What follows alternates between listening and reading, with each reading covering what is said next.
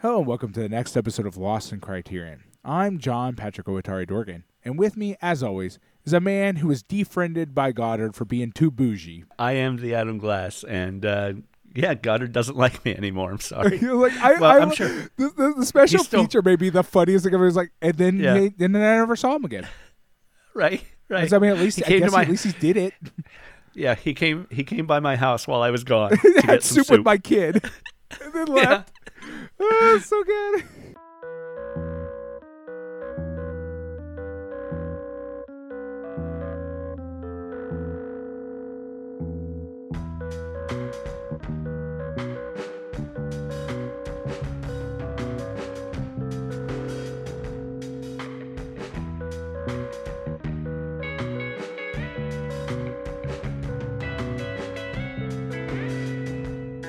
Pat, before we get into the movie this week, I do want to talk about our Patreon, patreon.com slash lost in criterion.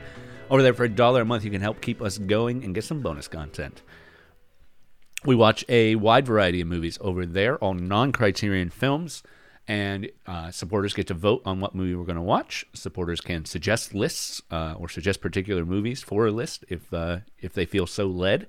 And uh, oftentimes, the spirit moves them. and oftentimes if uh, if they suggest it i uh, will try to work it out so that they can be on the episode too if timing works out if they want to uh, you know Right. some If people, if they- if some people just don't want, want to, to i'm not going to force them to uh, but yeah uh, so No, we it's actually one of the rules. Though you submit a you submit an idea, you have to be on an episode. that's not no don't listen to pat he's lying He lies about a Uh, lot of stuff. Don't listen to him. He lies. He lies all the time. um, anyway, uh, but yeah, for a dollar a month, uh, you get access to all of the bonus content, all the back catalog of the bonus content. There's over 52 uh, episodes over there right now, and we have watched just a wide variety of films from uh, Dog Day Afternoon to Critters 2. Uh, I just I was trying to think of one that rhymed. Yeah, and you know, and are the two you pick most often? Weirdly enough, They they they are I two don't know that why really those two like fast. stick in your mind the most. Because Dog Day Afternoon is an amazing movie. Okay, don't get Yeah. get me wrong on that. But like, Critters Two is not the best worst movie we've ever bad movie we've Here, watched. let me let me try again then. Okay. Uh, we watch a wide variety of films over there, from uh, Ernest Goes to Camp to Ernest Scared Stupid. Uh, just uh, the whole gamut. the whole gamut from best to worst. of film quality.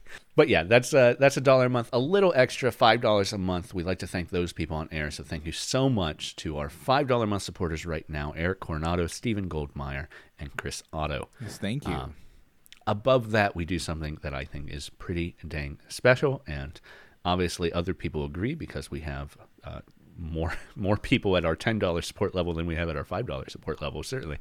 Uh, but at ten dollars, Pat makes a piece of art based on one of the movies we watched recently. I get that printed up on a postcard and write a little personalized note to those supporters. We also like to thank our ten dollar and above supporters as well. So thank you to Patrick Yako, Adam Speakerman, Nina Baljanak, Michael McGrath, and Jason Westhaver. thank you very much. People at that level right now.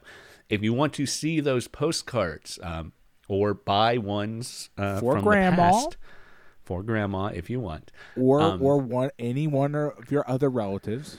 yeah, any relative would appreciate one of Pat's art pieces.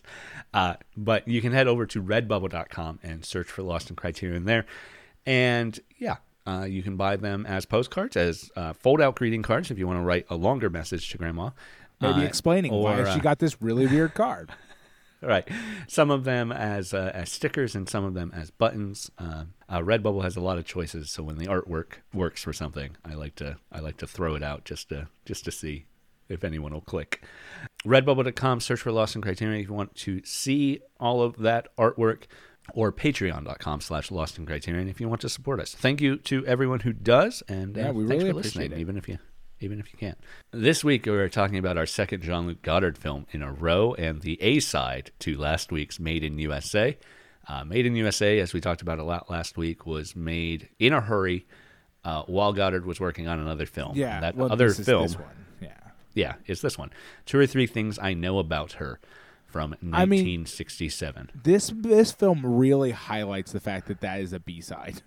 Like when you really watch this, does. when you're like, all things set aside, politics or anything else of this film set aside, the quality of this one is so substantially Right. higher Right. than, than Made in USA. I I'm s- s- sort of getting more on board with my theory about why he didn't make a movie with that uh, that that producer for a while. right. After- right. it's like right. this is what you gave me, and this is what you did for the one you w- intended to do. Yeah.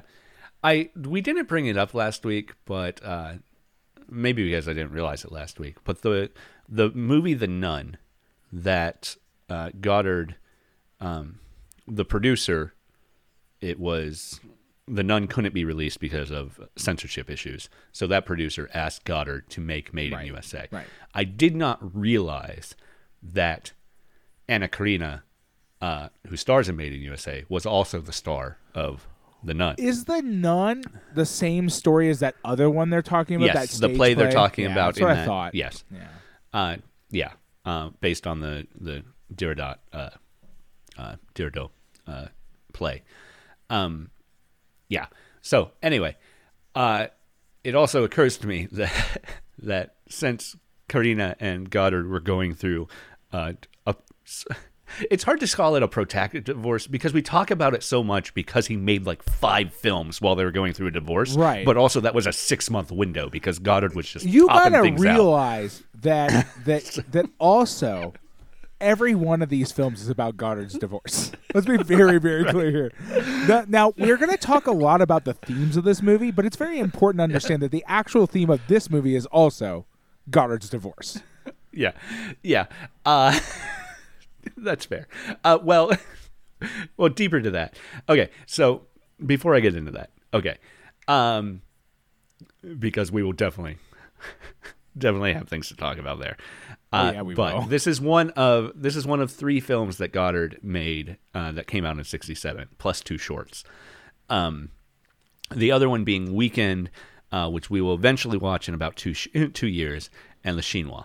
Weekend is more of a direct attack on sort of bourgeois cu- culture, uh, and Le Chinois is about uh, young Marxists in Paris.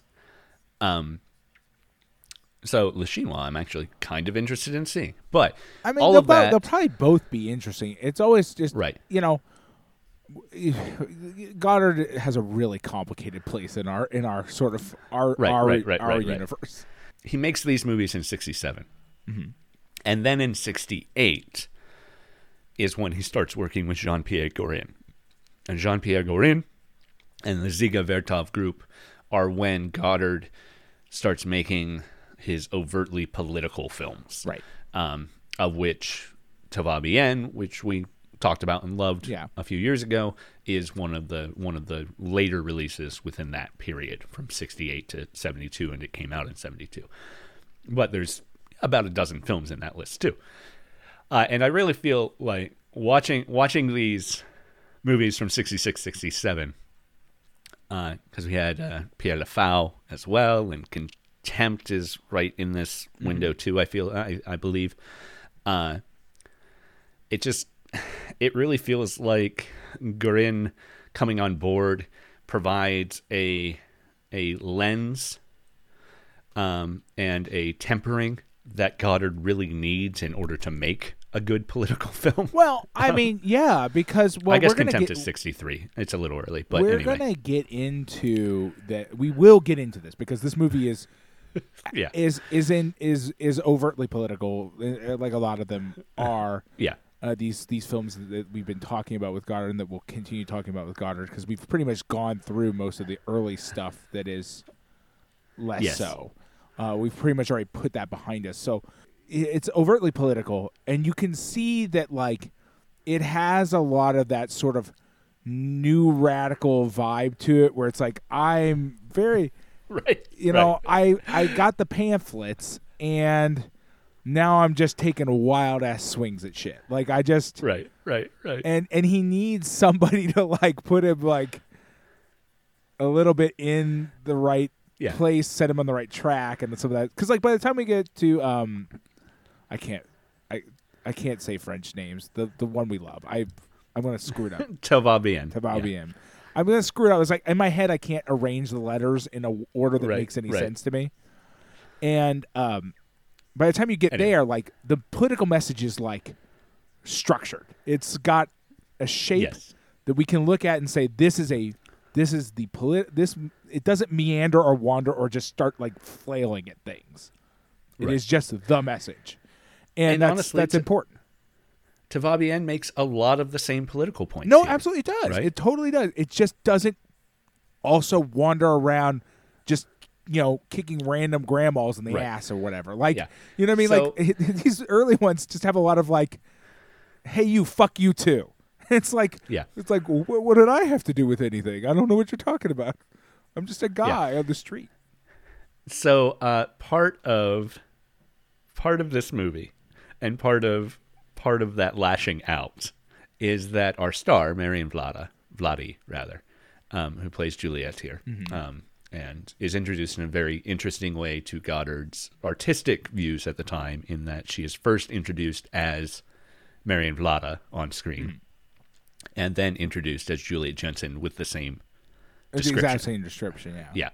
Uh, but Marion Vlady, uh, who Godard also had first seen uh, when she was a teenager and fall, and fell in love with. Of Uh, course. Godard, Godard was uh, in love, in quotes. Uh, he was going through a divorce and he saw he saw a pretty young woman.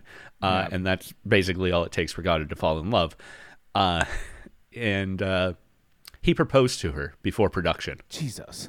And she said no Good. Thank And- God. that you know um puts a mood on set Yeah, I can see that. Uh, that Godard was apparently uh, mad at her through production, not not to a point of firing her certainly, um, and particularly uh, mad at her during uh, post production. So uh, we get a little hint of that, like in the scene at the garage, uh, where Godard's whispered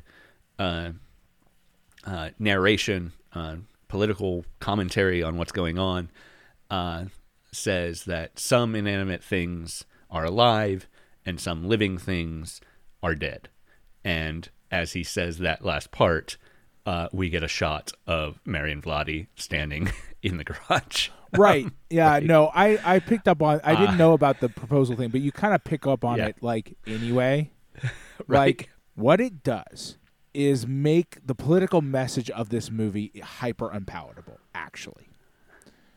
Uh, and the reason I say that, i and and and I was gonna say that it makes it sort of it ruins it, but this, as far as I can tell, based on interviews that we watch, exactly what Godard wants to say.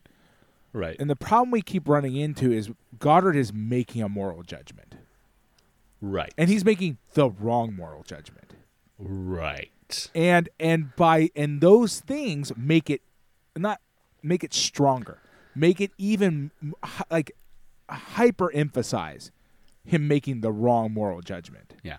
And the weird part about his wrong moral judgment is that he he's got like all the right premises on his way to that wrong moral judgment. And then just makes draws the wrong conclusion. It's Right. it's weird. It's like if you do your work in in math class and then right. get the wrong answer. It's like, well, Yeah. You fucked up. Like I don't know what to tell you. like try again. Right, right. I got I got to hold it against you, but uh, but just you know, pay attention to what you're doing. Um, which again, I think is is a place Gorin comes. No, exactly, and that's where and you the, get the influence he was Robbie hanging out and- with by yeah. '68. Yeah. Of course, before '68, he also denounces Truffaut as bourgeois, and like, yeah, that's true, Not but wrong, also but pot pot meat kettle. yeah, okay? right, absolutely, Uh, no, totally. but yeah. Um so also you know during production here he has he has started courting and dating the woman who will become his sex, second wife who is anna wiazemsky who starred in uh au hasard balthazar uh which also came out in 66 and she was a teenager. I that one, Uh, whenever you describe that to me, like the, I find that that one's so much more viscerally repulsive, right just because like I know the woman we saw in that movie. And like the timeline just works out in such a like oh this is this is some fucked up shit you know what I mean it's just like whoa yeah this is not Yes. good this is real bad this is very very bad She was she was born in 47. They married in 67. Uh, she uh, that movie came out in '66, and obviously uh, with Bresson, I assume it was a long enough production cycle that uh, that it, it maybe wasn't shot when she was 19. I don't. I don't Um, think so because she doesn't. I don't she think certainly doesn't look She- 19 in right. the movie. She, yeah, that's another thing. She just she's a young looking woman. Period. Yeah. Um, and then she stars in the Chinois in '67 Mm. as well, and Weekend for that matter. Um, so, uh, and she'll be in uh, One Plus One, which I think is one of the first Gorin associated films um, from Goddard. But, but yeah, they made a few movies together as as he was want to do, right? he made movies starring his wife. You know, plenty of people did. Uh, and yeah, no, I mean it's a running theme. Most of them were not all, people we like. all of our European directors. Basically, is Yeah, like, I- oh yeah, well- like I'm married to every star that I that I put Yeah. in my films. It's a rule. Yeah. Of course, you know, we had that story during Au Hasard Balthazar that, that Bresson also fell in love with her. Yeah. Uh, and and she's like, okay, that's great. We're going to make a movie. Yeah. I mean, like, oh man, I don't. We just, I don't want to spend too much time on it because it just makes me so uncomfortable. Like, right, right, right. But but here, uh, getting stepping back. Yeah. Um, here, all of that does affect the movie, right? Yeah, totally. Mm-hmm. because he's he's feeling a little miffed and pissed off at Marina Vlady during production. Uh, he has just finalized his divorce from Anna Karina, and he is courting his new wife. Last week, especially, we talked about how the movie is more about the meta narrative of what's Right. going on with Godard's life, and that's also true here. yeah, And I, part of what's going on is the tumultuousness of his love life internally and externally. the really noticeable difference between these two is that like the made in the US made in USA feels like just r- like sort of ra- almost random lashing out like just it uh, it has no it, it has no thematic consistency or anything really to speak of. Whereas this movie is almost feels like it is written on purpose but like in like well, I mean obviously, but written on purpose to be calling his wife a whore. Uh Yeah. his ex-wife a whore. Like it's really that's the feeling you get, right? Like it, it is it it has this like we we listen all we there's all this extra bonus material going into like talking about how we all prostitute ourselves and a lot of this stuff and- also clearly Godard hasn't learned the word, meaning of the word alienation yet as it applies to Marx Marxist uh you know right, right, right. rhetoric. He's heard it, but he's what not that quite mean- there. He doesn't get it because he's like, "That's not what I'm talking about." He's like, "No, that no, I love, Godard, that's I what love- you're talking about. That's the word. You're that's making, the word we use." Yeah, you're making a reference to uh, one of the bonus features is a sort of debate with a government official, uh, the guy who writes the uh, predictions for the uh, Department of Treasury, I think it was, Ministry of Treasury. Uh, and like that guy assumes Godard knows what he's talking about with Marxism. Yes, yeah, and, he does. And, Yeah, and, and- says, "Oh, it's- you're talking about alienation." He's like, "No, I don't mean alienation. I mean prostitution." Uh, It's like, no, that's the word we use for Right, this right, thing, right, this phenomenon. Uh, no, so like it's very, it's a very, but that one also lays so clearly bare what Godard's moral judgment, like, or he does it in the movie anyway, but like, it just he just comes out and says it, it like it's like mm, what his moral judgments are for the in this film, and like I said, they're wrong, they're bad. He makes wrong moral judgments, uh, but like, um, he basically in him going he because he brings it up multiple times talking about he uses other examples. He talks about other industries and how they we all prostitute ourselves. And we'll get into his bad his also has a bad definition of the word prostitute. Um like a non-functional definition of the word prostitute. But um he he talks about uh like specifically brings up actors and actresses multiple times in commercials Right, right, right, it's like right, right. you are just mad at your ex-wife like let's be really clear here you Your ex-wife and the woman who is just Right. told you. but I, I'm gonna that she lean mostly. I'm gonna but lean mostly that most of the sore spot is is Anna Karina, and it's Right. it's and and and like it's this hurts this extra bit, and it like just adds salt to the wound. But like This feels more like that thing where you get mad at some random like m- tiny thing Right. when like because you're actually mad at something really much bigger and you can't deal with it so you start getting mad at like smaller th- like he Right. I basically what I'm saying is he basically probably ba- for a certain to a certain extent proposed to this woman so that she would reject him Right. and right, so he could right. be m- mad more so he could continue to be mad and Right. that feed his feed his art for a, a couple more minutes. yeah Um, yeah, no, that that does kind of make sense. Um, I mean, that's after, especially after that right. bonus material. That's exactly how Yeah. I'm forced to read this movie. Like that's like- this movie.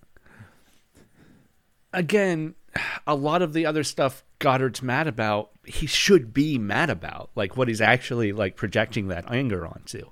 This idea of advertising as prostitution and as uh, Right, you know, but here's every, a- but- every worker within within capitalism is is selling their body in the same way that uh, a uh, a sex worker is. He still reaches the wrong conclusion about sex work there, but he does. He absolutely does. He makes a severe wrong turn because he's still moralizing he's still making about. Right. what- he's still what- moralizing about sex work. Uh, yeah, But- the, but uh, I also the prostitution of labor is bad, not because it's prostitution, Right, Because and, well, the- exactly, the and, and he does Right. talk often about how, like, in that, especially in that bonus material, about how, like, that's a moral problem. And I'm like, no, you don't know, like, no, bad Godard, bad. yes, Uh, but the thing is, is I, when I want to go back. He defines prostitution as being forced to do something you don't want to do, okay, yeah, and and we run it, and it doesn't it doesn't work as it applies to labor or to pro, to prostitution. Uh, and I forget his exact quotes now because like I processed it at the time, and I was like, oh, Godard's wrong about this, but like, what instead of defining both in the worker general worker sense and in the sex work sense as like being it, uh, creating an environment where you have to do labor right, to to survive. He doesn't define it that way. He defines it as being forced to do something you don't want to do, which presumes that all laborers don't like their labor right, and that it's that the problem is not the the the economic conditions you're put in that that render you alienated from your work that produces a problem and that like separate you from the profit you know through you know alienation right? Like separate Right. you from from the from the value you generate he defines it as forcing you to do something you don't want to do and like bear in mind in in whatever marxist utopian we utopia we create everybody still has to work. Like yeah, otherwise things just don't like we we still need to like you know make food. The difference Right. is you're not you're trying to your ultimate goal is to not alienate the laborer from their labor and so like it's like he's and we see we clear that up by the time we get to Tao Bao Bien. Somebody has sat down and taught Godard what Marxism is. right, right, right, right. Uh, so part of it is I feel like the the movie sort of displays this. Part of it I feel is Godard's uh, mental state at this time, allowing him to slightly misread the news article that is the inspiration Totally. for this. Um, because the news article is particularly about uh, women living in these middle class high rises that uh, turn to prostitution in order to afford the comforts of a middle class life. Right. And in fact, there is a quote from one of the husbands of these women uh, who doesn't know what his wife is doing uh, in the article where he says, Oh, she's just a wizard at bargains. I don't understand how she can feed my family and raise my kids On on, the amount of income, money yeah. on my meager income. And and it's because in order to afford the basic comforts of middle class life, the rent at this building that that she is forced into it. Now getting deeper, and one thing Godard I wish had connected more directly, but we can see what's in there. Getting deeper, these people have been forced into this new build because the urbanization of the uh, of the the areas around Paris and the urban sprawl of Paris and the destruction of low income housing for highways and the carification Right. of of Paris have uh, destroyed communities Right. and Yeah, forced ev- people into this. for have, So have it's- radically yeah. altered this. And he talks a little bit about that, but the way it comes off with Godard, because again, he hasn't formulated a coherent philosophy yet, is sort of just this kind of flailing out against like right. the new construction, And and I- like not really seeming to be. And again, he always seems to just keep coming back to a moral judgment, which, which is really problematic. And he is he's of course very willing to lay that at the hands of De Gaulle and the Gaullist the Gaullist government. But with the title made in USA uh, for for the, the other movie and with his frequent allusion to, to advertising and, and American culture throughout throughout his production, it seems like he's laying that at the feet of American empire, uh, which is fair and not fair because the problem is ultimately capitalism. Right, right. Uh, yeah, I mean, he's he, and and capitalism exists in France without America. Right, So, right. Yeah, like, he he's doing he is yeah, and and again, this seems to be something he does eventually rectify later on right, mentally, but right, like right. The it, it's that sort of knee jerk disconnect. reaction to be like, well, if, if it weren't for those those outsiders coming in and polluting our way of life, right, we would right. be fine here. I mean, and there's a lot of other like you know, and yeah, and he also doesn't seem to be fully at this time willing to dig into like, okay, Godard, why are these women doing this? right. Now, Right. never, And never even- mind the fact that like we, we again, part of that moral judgment is like this, this sort of automatic assumption about people's motivations based on an article you read in a newspaper one time. Right, Like right. we, we don't, you know, th- this and and oddly enough, our the our government official makes the point that like this is oddly enough, our government official seems to be really not against any of the philosophies at hand here. He's like, this the plan, the thing we're doing is absolutely forcing these women to do that, like Right, creating right. the economic environment where women feel like this is a good i like a, a thing they should do Right. um we do not you know and then like but you know he also is not willing to go against. he's also still part of the problem because he's like well this is also the plan he we're doing this he plan. frames it he frames it as an inevitable result of capitalism but does not condemn capitalism for producing right that exactly inevitable result whereas Right. godard isn't even at the stage of blaming capitalism quite yet right during right even the He's- interview about this movie and it's you know it's a, a subtle difference between capitalism and consumerism right and godard's godard's mad at consumerism right now Right, but Uh, consumerism, it, by its nature, does blames the result rather than the cause, right which is a problem. Right? It is. It is. It is a way. It. It. it in any form that we run anti-consumerism, when you run into it, is is only really one step away from blaming the consumer, right and and And- and and, even then is only blaming a symptom of the problem rather than the actual problem Right. at Right. best. and the fact that so much of Godard's experience and his love life is with pretty young actresses, he also frames the results of that problem. Whereas in the original article, uh, it was to feed their kids, and these were just normal, everyday people Yeah. trying to feed their kids and stay in a house and, uh, you know, live. Live. Yeah, there's a keeping up with the Joneses aspect of it, I'm sure, but the most of it is, at least in the framing of the article as I understand it, is It's literally survival. staying in the house. Yeah, absolutely. And, and and And- bear in mind, there's a lot of there's a lot of interesting things about that article that they, we don't get the whole article or anything like right, that. right, right, right. But and I haven't a- gone the- back to read the whole article, so There's a a lot of interesting things about it because, like in that environment, one could definitely see like the the sort of seeds of Godard's argument, in the sense that like because the husband and the wife are engaged in exactly the same thing. In, Right. in, that, in that environment, they both have to do things. They have to. They have to sacrifice the time of their life to f- make the make this possible to Yeah. be here. And presumably, they don't necessarily want to be here. Maybe, but there's no other place to be right. given the Whereas- sort of centralizing nature of, of the capitalist like project Right. in France at the time. Yeah. Whereas what Godard presents in the film is our main character turning prostitution almost out of ennui.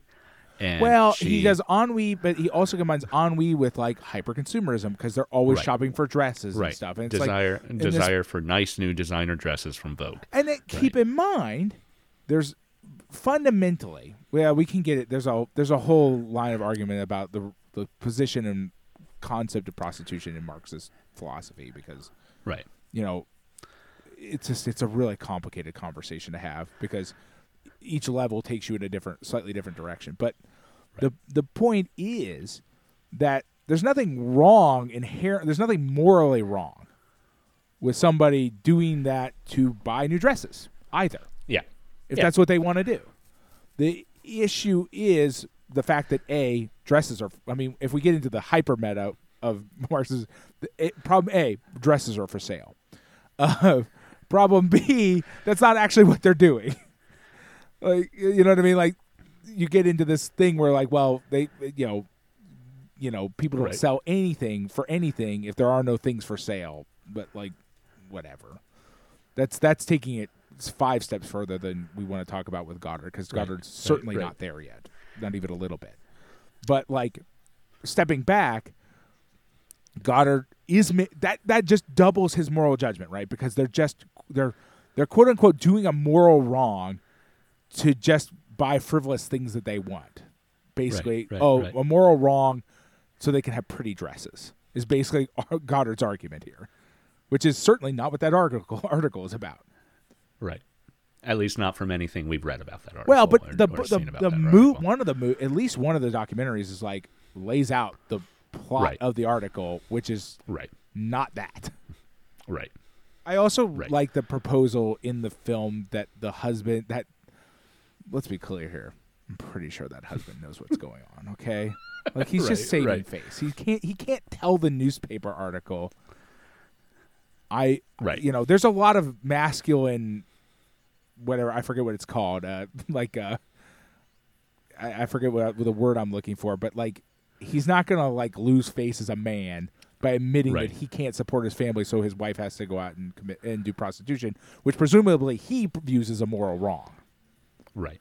Like he, it- that's just not going to happen in this magazine. Like that, no way in hell is that magazine going to get that article written. Like that's just not going to happen. Um, Yeah. Yeah. I don't know. It's just there's a lot here in terms of that. Yeah. Yeah. Um it's Oh Godard. There's not really much of a plot to this movie, which is No, it doesn't really need one. Uh, It- like I, I stand behind the, the assessment of this being a sort of video essay. There's no Right. problem. It, it is. That's fine. it is it is a day in her life. Uh Sort of. Juliet's it's a little life. the day the time progression is disjointed and a little confusing. right, right. It could be over the course of a couple of It, days. it feels but- like it feels like he fictionalized a newspaper article where maybe like it's they follow they Right. interviewed her about a week of time or something like that and just have snippets of it or something like that. Yeah. I will I will say that Godard doing anti-consumer uh, consumerist ethnography, Well, I let's be feel- very clear here about something. right? No. I a lot of people a lot of people involved in this including godard are throwing around a lot of words and godard knows Right, better right, because godard right. does know better right. what Do- I- godard did was make a fiction Yes. and then I is kind feel, of couching it in the sort of trappings of ethnography Yes, no, I understand, and I'm using Sorry, his it just made me in order to annoyed. say, in order to say, even in his false use of that terminology, this does feel a little better than a Shohei Imamura film. well yeah i mean yeah and- i'm not and I'm you're not- not, wrong Yeah, no it does um yeah because and I don't we've been know. through this with Shohei's Imamura is not is not there on any of this stuff. He's not even on the path towards right, right, right. And at least Godard's on the society. path. Yeah. and I can I can see later work where where Godard's more has has has learned. Whereas with Imamura, we had that with the last Imamura films, we had those interviews of him o- much older, And much even beyond worse. making these movies, and, and even even worse. worse. Like So, just a yeah. real piece of shit. Like yeah, like we we know that Godard continues to have the problems that Godard has. Right. Like right, we right. know this, and we and we get to weigh that against Godard becoming willing to make aggressively anti-capitalist movies. And so we get that sort of we get to we get to do that thing that we that we all have to do where we say, okay, well, this person is f- severely flawed, but at least has some of the ideas right. You know, Right. Shohei Imamura is in no way on the right track. So Right. and then he gets he also likes to throw around the word ethnography, which is just Right, which is why I why Yes, I them know. because they are both they are both Well- doing doing bad things that they're calling ethnography. Well, and the thing is, is what what makes me kind of annoyed is that like Godard n- literally knows better. right, Like studied anthropology and no, now, mind you, he studied anthropology in the fucking forties, so In the that has its own France, issues so- associated with yeah, it.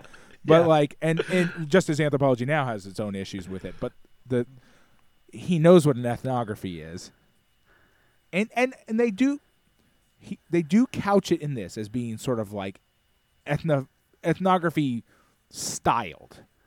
Nobody directly calls it an ethnography. They they do right. weasel word their way out of being like, but but it is styled to be like that, both in format and everything else. Like we we even have her answering questions from an unseen documentarian, essentially, which is Right. Godard whispering in her ear through a, an earpiece and having her answer questions. It is, it is, uh, which she answers, and the the audience remains, or the the people around her seem to be oblivious to her answering. It's got this very, it's. It, it's almost like a dream ethnography in the sense that like Right. he's he's created an envi- a fake environment where he can't interfere with like so you know you you know you're trying to you need to interview people right and you want to observe them doing the things that they're supposed that they would normally do but you can't actually ask them questions at that time because that would be directly interfering with what's happening and would derail you wouldn't actually get to see whatever it is you're trying to record right yeah. and but where, so here he can just ask questions and then the and the people around her just ignore the answers it's very weird But where that becomes even more of a problem is that to the audience, there is no effective difference than the words Godard actually wrote for them to say, and for and for what they are saying off the cuff, answering the Well, questions. that's he is that's because it is not lives. in any way. It is in no way an ethnography because she's not the Right. thing she is. That she's not the thing this Right, is about. right. She doesn't. This is not her life. No, she's just an. And we talked about- it's it's it has pro- because an ethnography would be he would go find that high rise that's in the Right. newspaper and would spend a lot of time and energy sort of slowly getting to know those people and trying to sort of embed himself in there and and and and you know and even then we get we don't need to get into postmodernism and, and anthropology and the fact that like it's right. impossible not to interfere and, and then then post postmodernism and all that stuff but the point being that he just made some stuff up yeah. like he just wrote a feel like- story and then framed it in this style which is yeah. iffy Behavior. I feel like I feel like the uh, the earpiece thing um, and the sort of interview style uh, we've talked about with Godard before. Maybe it was uh, masculine, feminine. Um, Really, I, I like that sounded like new There was- information to me. I was like was- really surprised. I was like, "What is this?" a there was one does? thing. There was one thing we'd seen from around this time, but just prior, where he was looking at young people and their relationship to sex, Oh right. and he What there were a that? couple times I th- I really feel like it was masculine, feminine, but I It might can't remember for sure. It's been so Um, long since we watched Masculine Feminine that I like. Right. Even in this thing, they were talking about it, and I was like, I don't remember this. I Yeah. can't remember any of that movie. but but within that he asks his actors and actresses questions and allow them to respond out of character um, about about how they feel in life. And maybe he's interviewing like random people who who aren't even part of the movie and and blah blah blah. That melding of of fiction and a belief that this is a documentary which is really you know it's And, and that's early film we, essay you Right, know it's where- not necessarily a problem no, it's what we run into a problem is, is it's very unclear in everything I read about whether or not Godard believes this is legitimate or not. Right. right like he right, knows right, he's not doing an ethnography because they weasel out of those word they weasel out of that every time by by couching it in a lot of like sort of a lot of extra adjectives that are modifying it. But like it's still unclear to me even now whether or not Godard believes he presented the truth or not. Mm-hmm. Like even regardless of whether or not it's an actual ethnography about whether or not he believes that like he is showing the world the truth of the thing that is happening in this place. Because in a lot of the interviews it kind of sounds like he does. Where he's like oh i just want to like he has this sort of like i i'm it has this air of like well i'm revealing the truth to the world about how this is all shaping out in this place and in this time and that's that's where you get into a problem right because he's not like he made a Right. a story that's Right. not that's not showing And- people the truth in any particular capacity Right. And what really gets me gets what really gets up on me with that is that all of the scenes of construction, of demolition, of building new highways, uh, suggests in the vacuum that Godard or in the in the in what Godard has created, suggests he is using that to say the old ways are being torn down and these new ways are being built up right but he doesn't jump to these new ways are being forced upon us, right, through this infrastructure, through De Gaulle. And there's a little bit of it at the very beginning when he introduces, you know, he's doing the narration about the guy who's now in charge of, of this area, Right. who is the urban planner. And he actually uses the word infrastructure for a moment. Um, but but there's no what I would want to see from Godard in this moment, and what I feel like maybe in just a year and a half, Godard may be more ready to show us. You know, Tout Va Bien's the only movie we've seen from that period, so you right know, we're but gonna find we are going to Yeah. find out we're going to get to see the is- progression This is a time in history in Europe and in America. I can't speak to elsewhere because those are the places I'm familiar with this happening. But this is a time in history where uh, community is being remade forcibly by infrastructure, right where highways are being laid down, where car, car culture is being forced on us. um, uh, and Godard recognizes the aspect of that that is the consumerism. Uh, but again, talking about consumerism really blames the victims of what's happening. Right. Right. It's not talking about the Or- eh, or superstructure that is producing. blames Right. the sort of like middlemen who enact Right. the thing like Right. oh well they're they're tearing down all of our buildings like yeah but why are they tearing down all your building you know what i mean like why Yeah. are they building this like And why are they building it there? yeah exactly Why- Absolutely. why why does the highway go through this part of town? Why is why is this the building that's getting destroyed? Well uh, in america it was because that's where the black people live uh, in in paris. Um, well given given the current state of these same areas of paris it is where all the immigrants ended up yeah living. yeah it, i mean whether or not is- they lived there then it was still poor people then. Yeah it is still it is still at least like class based it is Right. where all the poor people are and and it, Yeah. it is yeah and he's just not he doesn't talk about that basically at all he doesn't get into Right. that and he and like i just keep running into this thing where like you just you just have this thing it's like yeah like what what forces are in play here that like are are because like keep in mind like even these forces even exist like we can absolutely blame de gaulle. Let's be very clear here. We can 100% Right, blame right, de gaulle. right, right, but de gaulle also didn't create the global capitalist hegemony that is right coming into power at this is coming into full force of power at this moment. Like right. he's definitely part of it. He's definitely on team global capitalist hegemony. Don't get me wrong, right. But like it's also important that we like we have to keep every level of it in mind, right? Like that like it, it's fascinating because not to sort of derail us and go in a totally different direction. I just feel like we could probably spin our wheels on like yeah talking about how. Godard doesn't realize that there's a right there's a there is not a conspiracy but a a, a conspiracy of all of, of similar interests that exist in the world um and like get into the fact that like also he's having a conversation a w- very confused i think conversation about global like globalism in general because Yeah. the place is just every location is just jam packed with international travel posters Right. they're just fucking jam packed. They're almost all the Asia, and so they're almost they're almost exclusively travel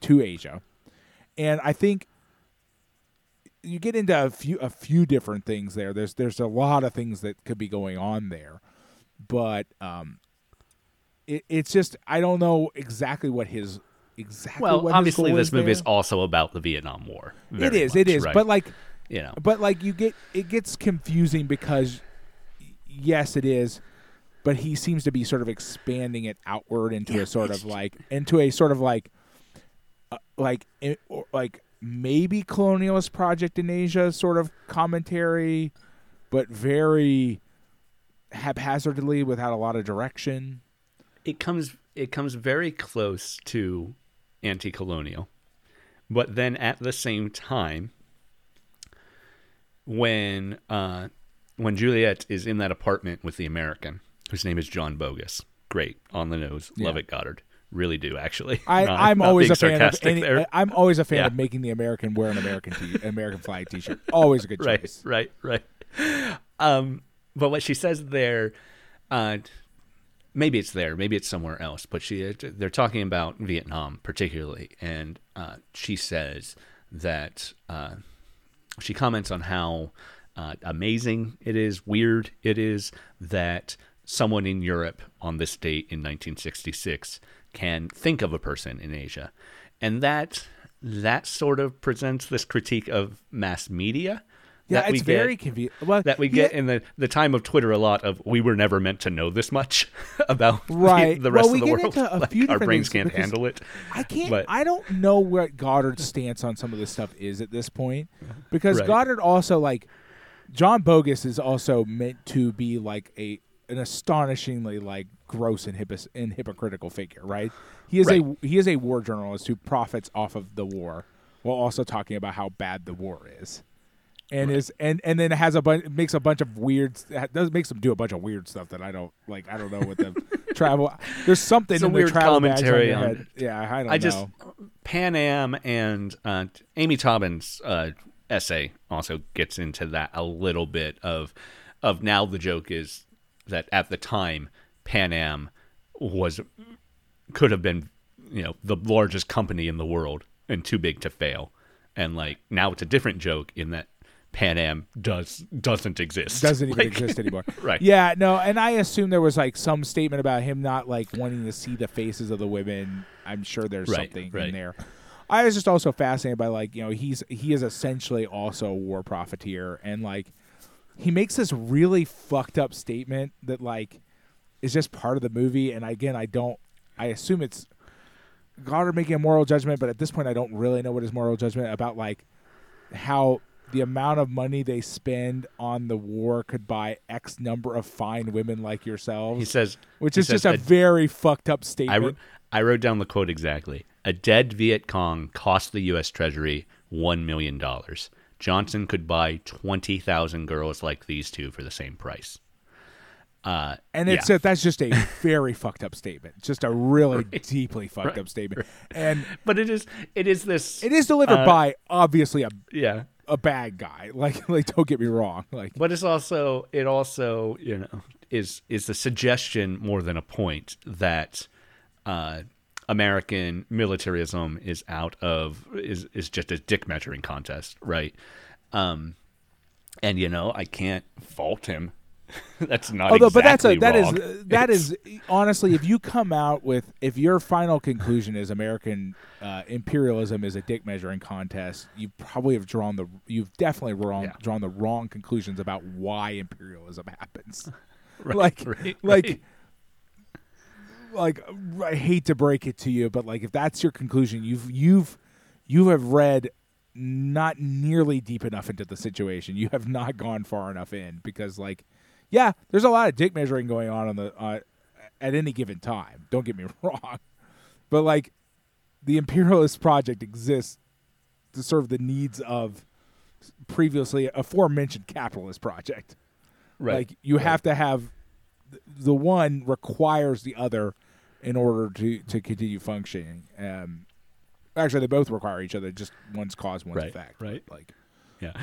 Uh, eventually, it becomes an Ouroboros. Um, yeah, that's also that is also true. feeding That- on that- itself. Absolutely. Like you can't cancel Yeah. one because you would have to cancel the other. But like, yeah, I'm. This isn't on Godard, uh, certainly, and we've seen plenty of other movies from this period that are dealing with similar things. Um, uh, I think of Sweet Movie uh, in particular, but this, the sexual politics and the conflation of communism with the sexual politics is something, something I don't encounter as much now, but at the same time, I think I'm disconnected from it enough. Obviously, in the '60s, with uh, with uh, the feminism that was going on in the '60s, this is a conversation that needs to be had. And I think still today, there's there's certainly misogyny within leftist circles. Absolutely. oh, for for sure. Um, yeah, uh, yeah, and and patriarchal hierarchy within leftist circles that needs to be critiqued. Um, but with Godard, communism is just sex here, and and there's there's an aspect of movies like Sweet Movie where that's also true. Um, but like ending, you know, toward the end, the the little boy talks about his homework being an essay he's writing on the topic of is comradeship possible between boys and girls right. um, you know, is and it's this relationship of the sexes. And and all of the conversations about communism within this movie are a guy who just wants in the woman's pants and a woman who's actually asking legitimate questions about what's Right. going on. And um and that's you know there's there's good and bad in that too.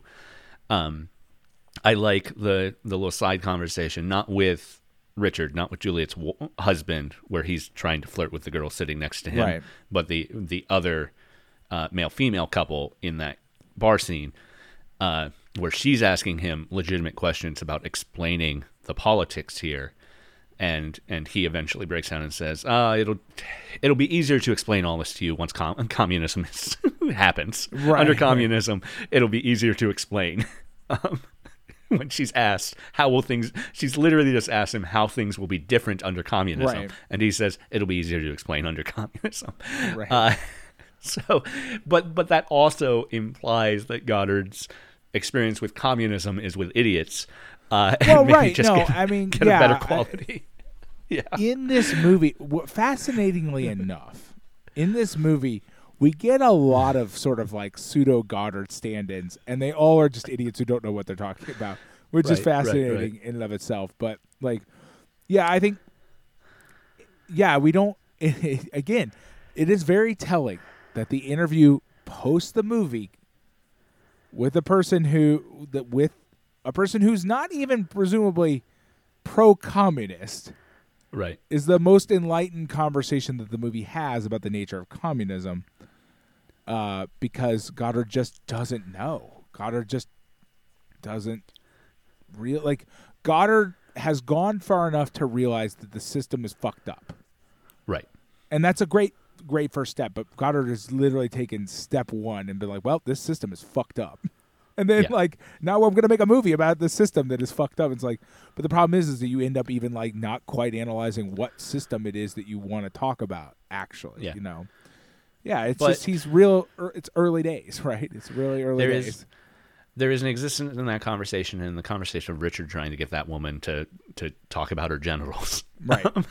What a what a fuck. Yeah, yeah, yeah, no, yeah. where where there's a reading at least where Godard realizes that patriarchy is still a problem under communism, uh, and that that needs to be worked on too. But there's also just a weird reading of that where these are the things Godard Godard's male characters here are delivering the lines that Godard is interested in, and uh, and that's bad. But- right and and uh, not to be like really the naysayer of this of this conversation but that is kind of my job Yeah. i'd like to believe um godard may not even realize that those things are inherently negative in and of himself Yeah. like yes richard is being bad. But I don't know if we're supposed to draw the moral conclusion that what he is doing is bad because it is inherently Robert, a by the way. patriarchal. It's not Richard. I, I don't know my his problem, name. I don't know anybody's anyway. fucking name. I just go with Yeah. whatever you say. If you you could just start making Right. up names. If I goofed want. it up, and that's the problem. But it's Robert. Uh, Robert, sorry. Um, but what I mean is like what I'm saying is is that like you get this real problem of separation here, where it's hard to tell if Godard's critiquing the patriarchal like hierarchy and sort of and that sort of stuff, and sort of like um, you know problems with masculinity that are present in the left through Robert, or if he's just trying to make a moral judgment about the fact that like Robert is trying to hit on another woman.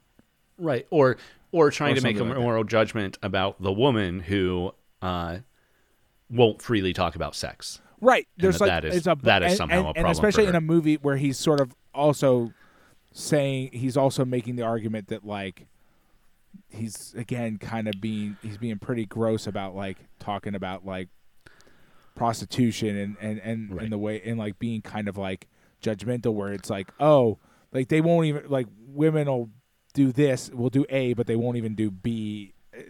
There's a lot of readings of this and it's it's, it's really hard to draw a conclusion because these scenes are not don't sort of convey their message very clearly.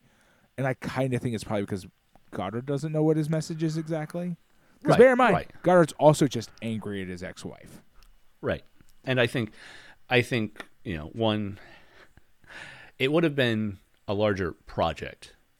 But I almost feel like for a Criterion release, given given what they've done in the past, I almost feel like this should have been the spine number and Made in USA should have been a bonus feature on I this. agree. I completely agree. Um, Made in USA didn't really need to be a spy number at all. Right. But Made in USA frames what's going on here much better in that it is more clear that this is Godard wildly swinging as Right. as a lot of things are changing in his life, right? Right. Uh, his relationship to to the money he is raised in, his relationship to art and American art in particular, and the constructs of film language, um, and language in general. Too, Well, we don't. God, So- like, oh man, Listen, I forgot the thing that There's a lot actually of- mainly annoyed me throughout Yeah. the entire movie was Godard's bad linguistic philosophy. it was just fucking annoying. Actually, it was like this is we are this is this isn't good on any level. we are uh, in an interesting time in the '60s where pop linguistics is a thing that actually exists. Ah, yeah, I know, and it's And bad, it's not man. great. It's so bad. It's. I like how generous you are by saying it's not great. Um, God, man, like just people being like, "How do you know it's a knee or whatever?" And it's like, Yeah. What if what, what if I just punched you? Another option is I could just punch you. How would you know it was a punch? Like Uh. like you're just doing shitty bad fake linguistics. Right. Oh, it's exhausting. It just gives me a headache. I was watching it like please stop doing this. And it's even in like the bonus materials cuz they're like he's prepping them and it's like these super quote like quote unquote super deep questions and I'm like, "Man, you just asked boy, were you high and this is a freshman dorm room? I don't understand what's right, going on here. Like these are not What if- things that serious people have conversations about because they're stupid. It's a stupid What if conversation. what if what I call blue is what you call green, man? What is uh, what if It's oh god, it's exhausting. And like I don't, even, we don't even have, we do not have the time in this podcast for us to spend the next hour of us complaining about that bullshit. Like it's just, Right, oh right, right, right, god, right, right, it's just right. like, come on, man. Like Yeah. again, are you a freshman? Is this a college dorm? Are you high? Right. Because that's the And, only know. acceptable scenario for this conversation that you're trying to have to be happening. But Pat, you have to realize that that freshmen in college can have that conversation because of the inroads laid by Godard and, and his He he, in the pa- he walked so that we could run. Yeah. Uh, yeah. Alternatively, no. because a lot of people did a lot of work a long time ago to make those inroads. Yeah. Godard's just going through college again. Yeah. Well, you know, in a in a way, he is going through college again because he's trying to date teenagers and he's Yeah, discovering absolutely. Marxism.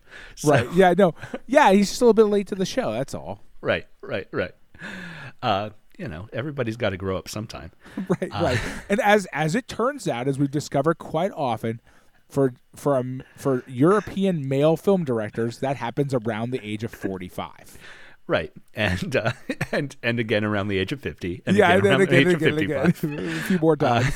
I actually yeah. don't know how old Godard is right now at that moment that he's making the film, but like, Uh, Thirty-six, actually. yeah, he's but- he's actually honestly he's a little young on the scale. He's actually an early bloomer for Right. for European film directors uh, in terms of growing up. yeah. Uh, man. So, and then every so often you meet one of the ones that is, was born old. Yeah, they're great. Um, at least they all make fine art. Uh, well, at least most of them make fine art. yeah, so, so some of them make fine. Some of them, the Criterion Collection tells us is fine art, and then we're forced Yeah. to believe it. Any one of these issues, we could spend an hour just spinning in circles. Like, right, right, right. I mean, I will say again, I actually like a lot about this movie. Like, yeah, I did.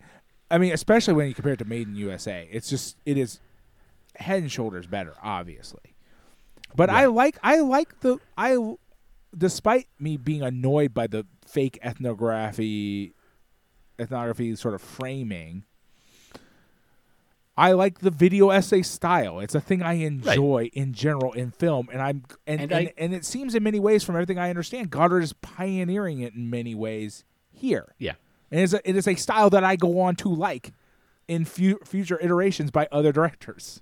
Right. And Made in USA still trying to hold on to some aspect of it being a thriller, um, because mostly No, because they had a they had a a a, uh, a book license that they needed to to Right. use so that they could get in trouble in America.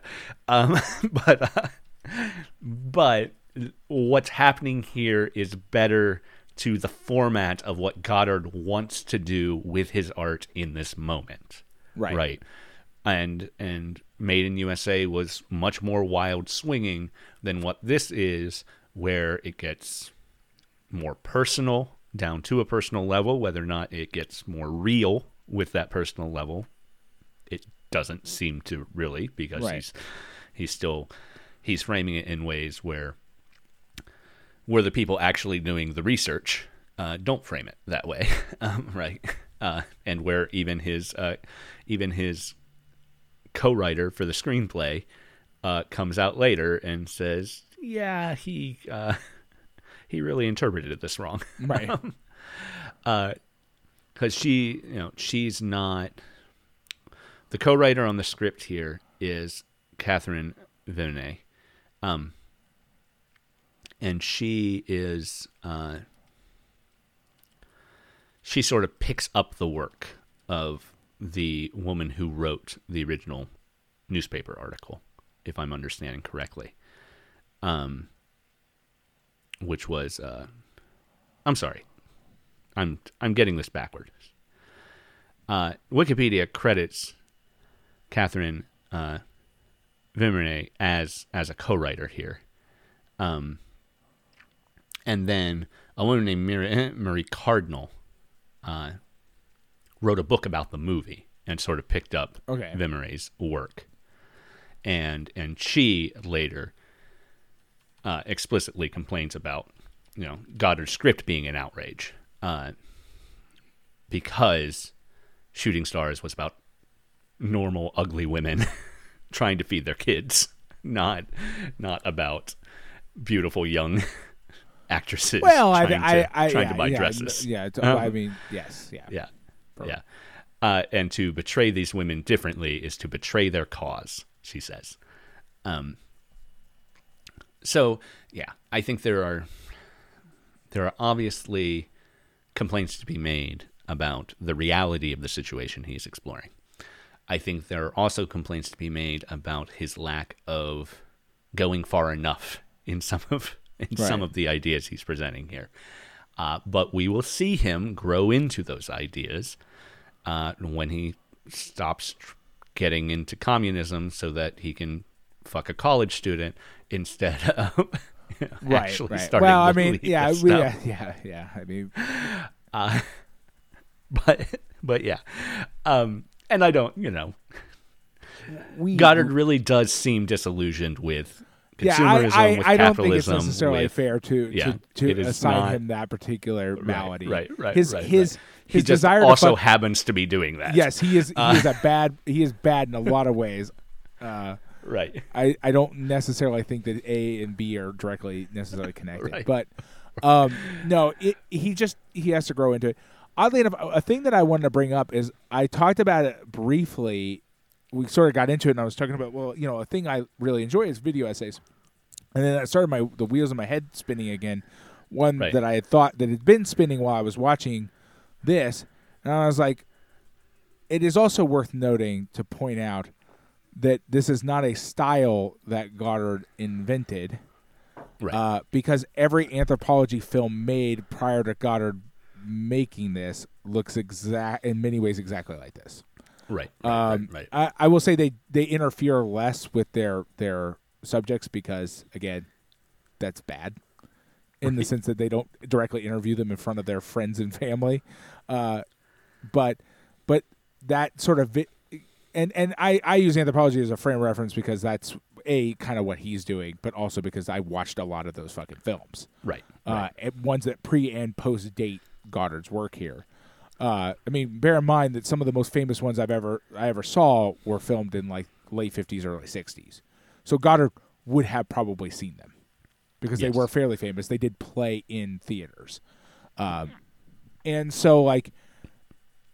w- w- Is Godard applying them to works of fiction and to like mainstream film innovative? Yes, but like you know there are some really famous anthropology documentaries that like look and act like this in many ways so it's just it's worth noting that that he is doing something innovative but it's not necessarily where i should i wanted to clarify that like he didn't whole cloth invent a style here Right. Right. Right. Like- right. Right. Right.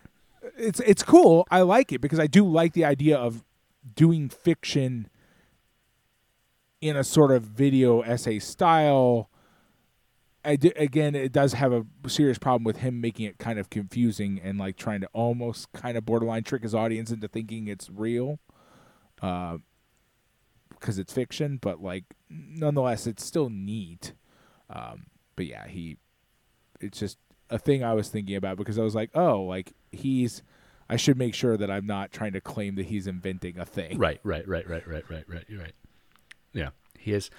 He is working in a world that exists. Right. Right. yeah, uh, I mean, and presuming yeah. that he this is a field he has interest in, he has definitely watched these these documentaries Right. that that we that everybody ha- that lots of people have, and like seen the style done to try to teach people about people in another place. Now, never mind Right.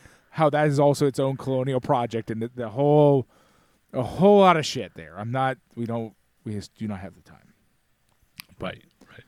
I guess in a way, this kind of boils down to our same problem with uh, with the human condition, in that the human condition was an anti-war film, in that it was anti that war, Right. and not anti-war.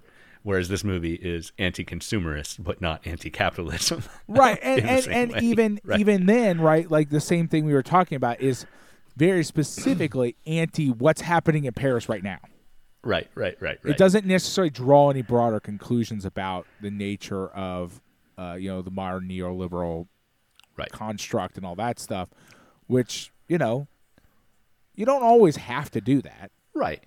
but But you're does- not but it's But this is a movie that useful. does make feints to that stuff by Right. talking about Vietnam, right? Right. And talking about uh, American cultural hegemony, I- yeah. uh, and being implemented far and wide. I do wonder. I really, it would be.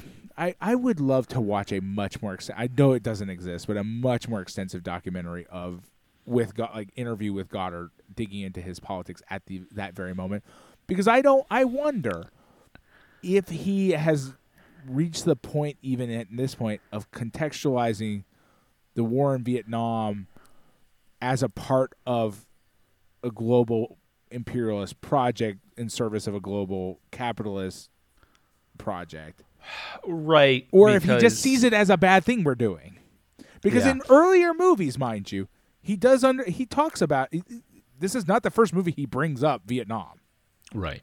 and and and he's also not even the only French director of this period that is bringing up Vietnam Right. uh, because it sort of has that feeling about like where America got with Iraq in the last decade or so, where Right. like you don't have to be anti-imperialist to have decided that this is a bad thing, Right. Right. Right. And there's a lot and of it, it becomes that sort of, like. I'm not talking about th- this idea. I'm talking about I'm not anti-war. I'm anti this war. Right? right.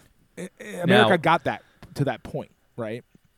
Now I will say Godard is, and there's some stuff in Made in USA that that leads me to say this. Godard is less likely than some other French directors we have seen from this time to lay the Vietnam War squarely at the Americans, and Right, Not yeah. accept any French. right? Uh, yeah. Not dig any further than ten years, Yeah. like five years back in time or whatever. yeah, yeah. Um, No, yeah, So for that's good. sure. I Uh, just I I but- don't know that I just still can't kind of like fully grasp whether or not he has made broader contextualizations for that or not.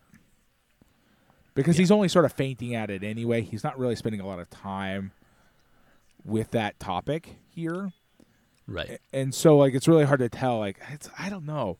Because like it still sort of feels like he's saying, well, you know, this is all part like you know what I mean like even even isolating Vietnam as its even if you draw conclusions v- using Vietnam like not broadening it out and talking about the project writ large the closest Right. we get to is him mentioning the idea that America also does the same thing in South America Right. Right. is the closest thing we get to him sort of acknowledging that this is a larger scale project. And even then, it's not committing to the idea that it's a larger scale project committed by the entire global sort of capitalist hegemony instead of just the American one, right? It talks about, he specifically acknowledges America stepping on toes in South America, which is also a kind of like really mild way of putting that whole thing. But Godard has talked about Algiers in the past, right? yeah. Um, and Algiers, I suppose it's it's sort of settled by this point. Algerian independence is 62, and we're 66, 67 by this point. Though the film Battle of Algiers didn't come out till 66, but um, so it, it it just seems like America took over Vietnam and that conflict, and France finally let Algeria be independent. And now we don't get to. Now we don't have to talk about. Well, even though De Gaulle's still in charge, we don't have to talk about any of uh, any of that anymore. Let's be really. We have noticed this trend in French cinema right, writ right, large. right, is this sort of idea of like, oh, we don't have any of those problems anymore. It's like, well, man, that was like five years ago, right, and y'all are just pretending like, oh, well, we don't have a colonial empire. It's like, until five days ago, you did, right, and you still benefit from all the things you did in that endeavor actively today. Like, what are you? What are you talking about? Like, it's very. It, it is a weird phenomena in like a lot of French cinema we've watched to just sort of be like, no, that that we put that behind us. You all, everybody else needs to move on too because we've moved on. And I don't, I don't even know what the state of sort of French colonialism is at this point. It wouldn't terribly surprise me to find out that they still have some sort of colonial holdings somewhere, because practically every country does. Eh, Like not every country, I should say. Every, every, every country that was a member of the colonial club at any point in the past seems to have something they've held on to. right. Like it, you and and it's always some shit where you're like, "Are you serious right now?" Like, like how is that a thing? And and you know, it's, you know, it just seems to be the way it is, right? And then like, and what they've done is managed to bury it, make it Right. disappear from any sort of public consciousness. And it's fair to point out that the film The Battle of Algiers that came out in 66 was not a French film. It was an Italian director. Right, right, right. yeah, that's a very valid, right? valid point. Right, absolutely. Yeah. Again, there's this very like sort of like, oh, we swept that entire phenomenon under the rug. It's just gone. We've forgotten about it. We threw it out with the trash. We don't talk about it. Yeah. And all that, yeah. I don't I can't lay that too much on Godard because Made in USA does make allusions to Right. to Algiers too. So there's not Well, no, I think we're just sort of Yeah. talking about French Right. film of this right, era right, right. As a whole because it's like but kind Godard of an annoying does- element of it. Godard does get a little close here to laying Vietnam as a solely American project. Yeah. Uh, and laying the problems of de Gaullist France as American influence. Um, Yeah, that's the part that I think is more yeah. is even. I would I I I put that even more is the more fucked up part because right, like right, right. then you're getting into like extra levels of like nativism and, and a bunch of like and, and sort of like oh you know oh they're poisoning our pure pure pure French ways right, right, Like- right. Yeah, I don't know. It's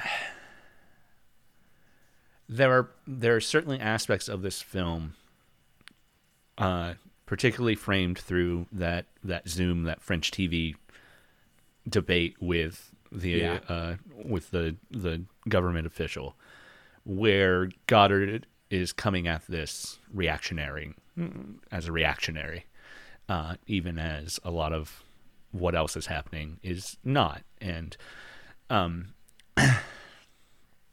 and it's I don't know. I just it is also, of course, in much the same way that Made in USA was just a series of references to things, and it gets even more blatant here when we have those two characters surrounded by a pile of books, and one Right, of them is just, just picking up them, one, yeah. reading a line out of it, putting it back down, and the other seems to be using that to write a manifesto or something, right?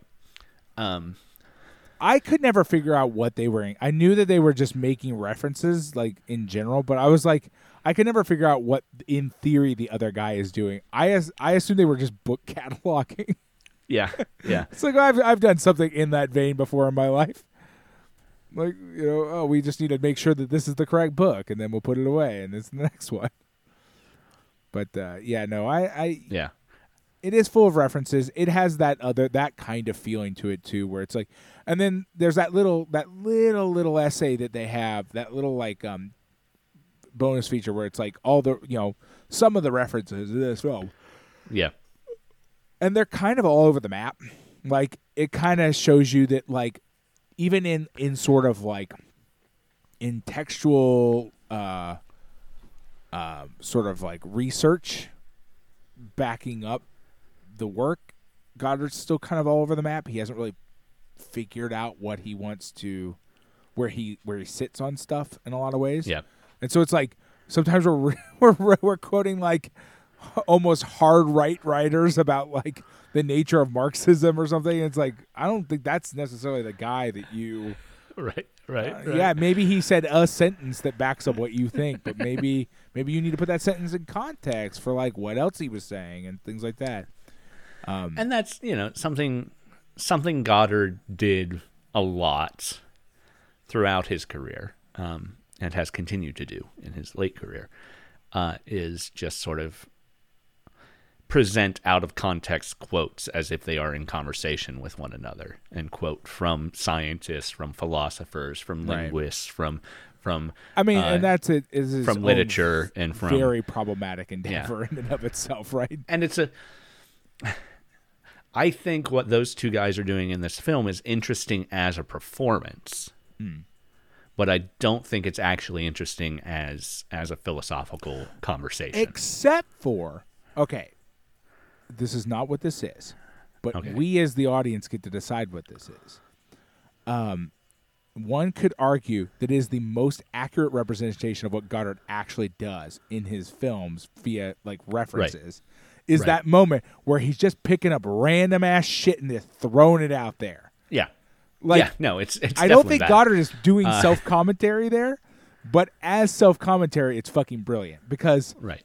it is essentially what Godard does. So he's like, well, I read this snippet in this book, I read this snippet in this book, I read this thing in this book, I read this, and they all feed into my grand narrative that, To- in really fucked up ways that don't make any To me doing that, reading the way it's presented in the film, not what Godard's actually doing here because obviously he wrote the script, he planned out what books would be picked Right, up and what yeah. said when.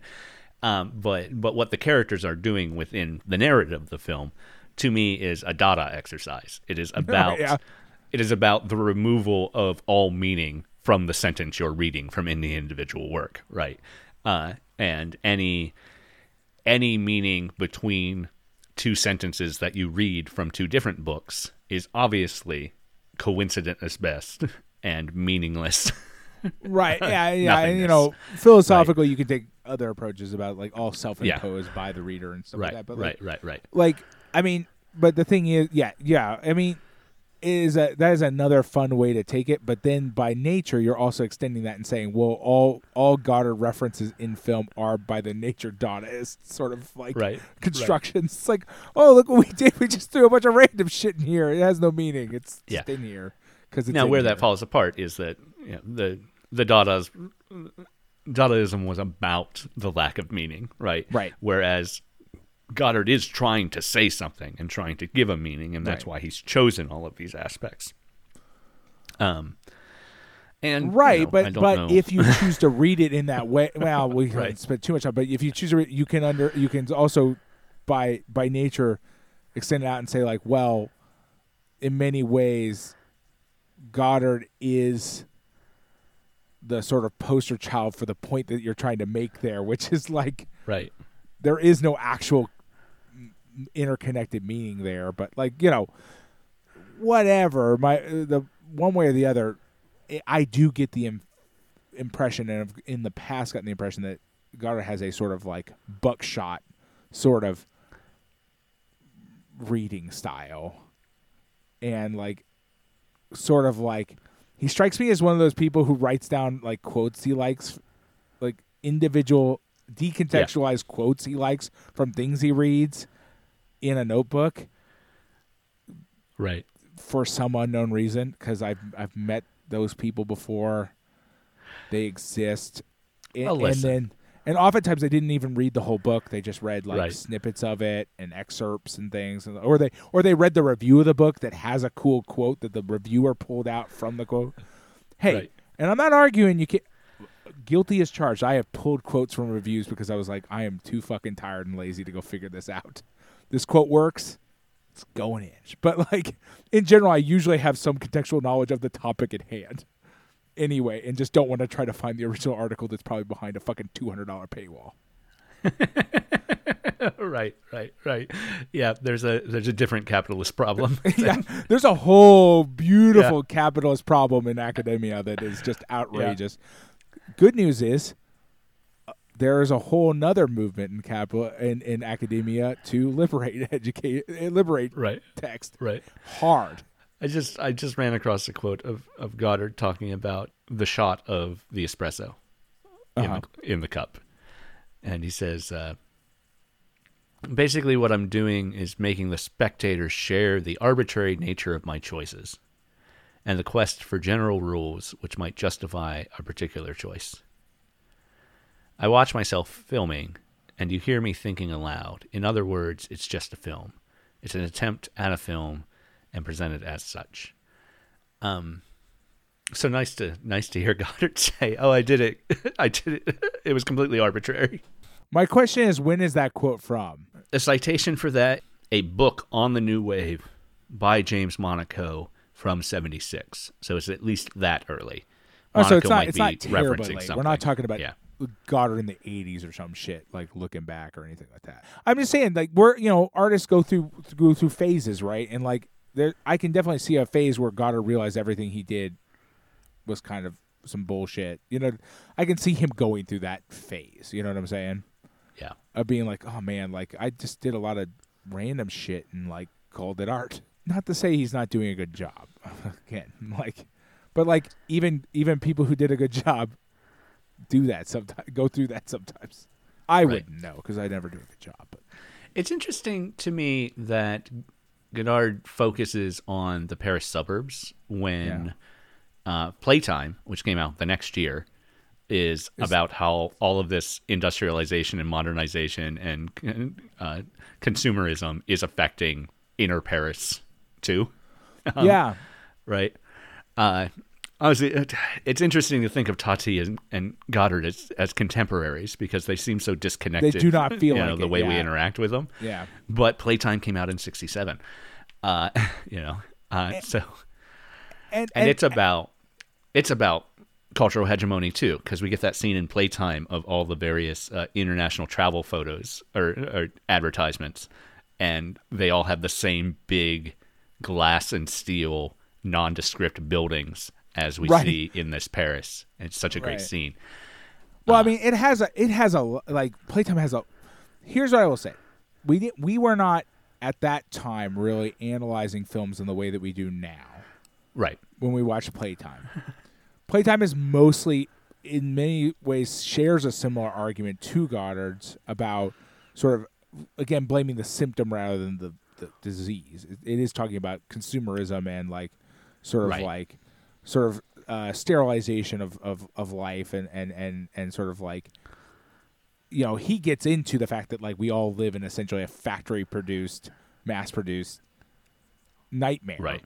And that's what a lot of Tati's movies are actually yeah, about, yeah, right, absolutely. ultimately. Well, but what's interesting is, is that, but the difference being is that, like, we know that that that's where Tati's course essentially ends, right? Like Tati, Right. that's where he ends up, and and because we're not looking forward to more evolution down the path of like what's wrong here, we can kind of accept that that's you know right. but but at the same time, the difference is because Tati has already, in many ways, walked the path to where he wants to be Right.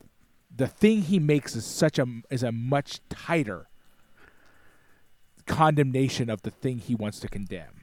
Right. Like if you take playtime and you compare it to this, Tati doesn't flail. Right. He says exactly what he fucking wants to say. Right. Uh It's very like nobody watches playtime.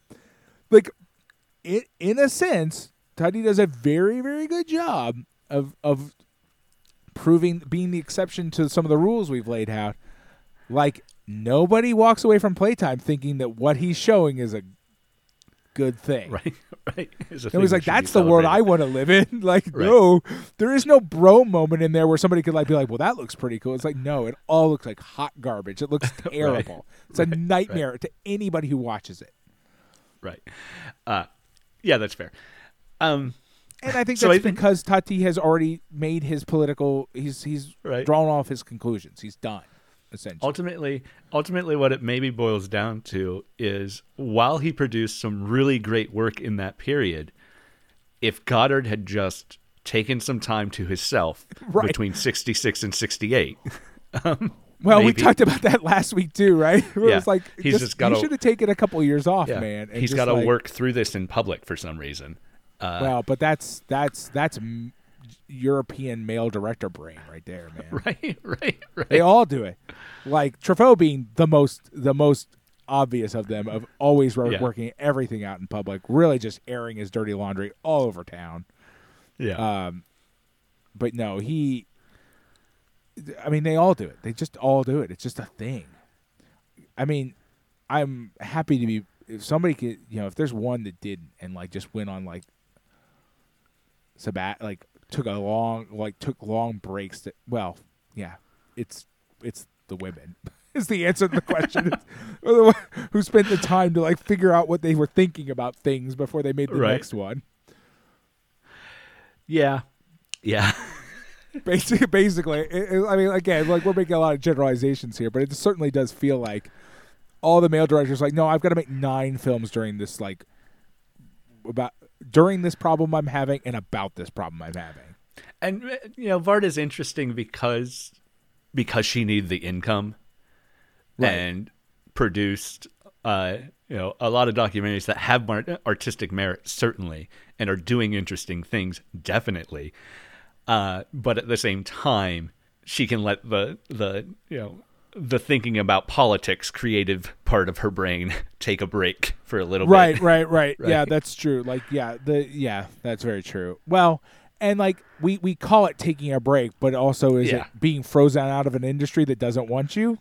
Probably. yeah so like we could we could try to couch it in like positive like pro Varda terms, but then you you do really run into the question of like yeah, but like is it because she doesn't want to or she can't? Right I do think she is more level headed than any of these guys in general, so I'm not sure she would go full full Truffaut or or anything like that if she had Yeah. had access to unlimited So- resources like they seem to. So it's actually maybe interesting that that Godard, uh, Godard does eventually take a break, Right. but it's between 72 and 75. So it's after after Tout Va after he finishes his his Maoist period. Uh, then he takes a break and comes back in 75. Yeah, a a thing I often wonder uh, that I do, what I really find myself wondering about is that like he has this sort of Maoist period. Like, what happens to his Maoist period? Like, in the sense is that does he just abandon that sort of politics? Does he just eventually surrender to the like neoliberal hegemony and just starts making movies that are just like normal, like not normal. I mean, normal like God- you know Godard Right. level, but like that are just no longer interested in critiquing the polit like the, like you know what I mean? Like something like Good Language feels like a part of the sort of neoliberal regime where it's like, well, I'm going to turn my critique in on in on the members of society because our attempts to critique and attack the the actual like structure of the thing have failed. Like you know what I mean? Like there's this sort of mo- like that feels very post six like post early 60s, right? This sort of like, well, that didn't work. Let's turn inward and start critiquing the sort of like the symptoms even harder. Like let's not let's not at all acknowledge the man behind the curtain. He doesn't exist. It's we're no longer going to talk about him.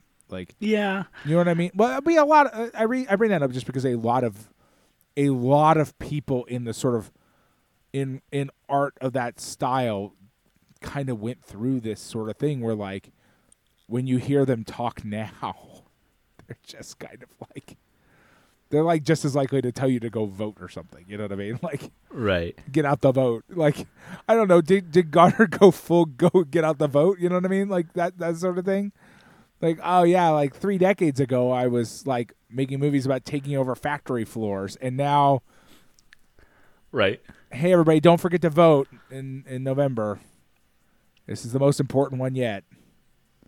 Yeah. I don't know. I don't know. It it looks like he worked pretty solidly through the 80s and uh, Yeah, I just don't know what those movies are like. We there's a lot of. I mean, there's there's a good I- number of them.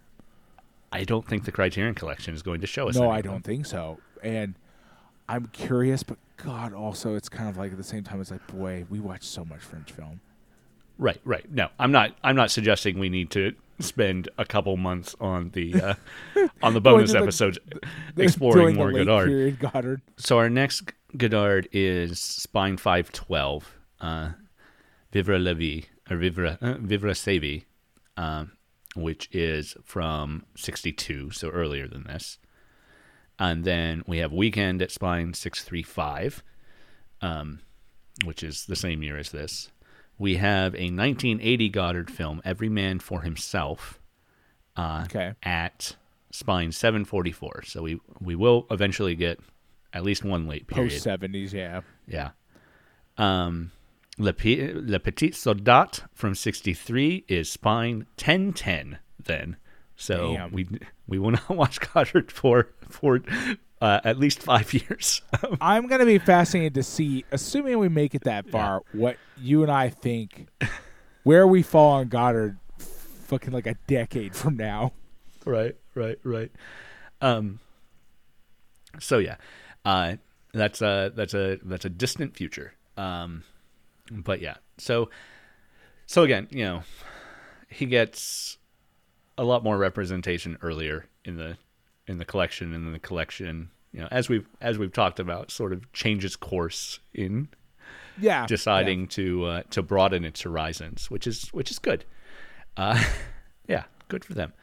Um, Yeah, I, I, it also feels like they like by a certain spine number. Like, well, we did everything we wanted to do with this, so now now Right. what do we do, guys? Right. Like, it feels like there was a board meeting where they were like, "Well, shit, made it through the entire list. We thought this was going to go bankrupt way before this. like we did not expect this to right, last right, this long. right, so right, what are we going to do now, guys? yeah, And wait, Uh. and then somebody's like, "Have you heard that people have been making movies outside of Europe?" and then another dude just fucking flips his chair over and just storms out of the room. It's like, "Fuck you." France and Italy are it, man. Yeah, With a little bit of Sweden. You shut your mouth. And then uh, yeah, I'm sure they have donuts or something. I don't know what happens to board meetings. yeah, that seems right. Um, oh man. Oh Godard.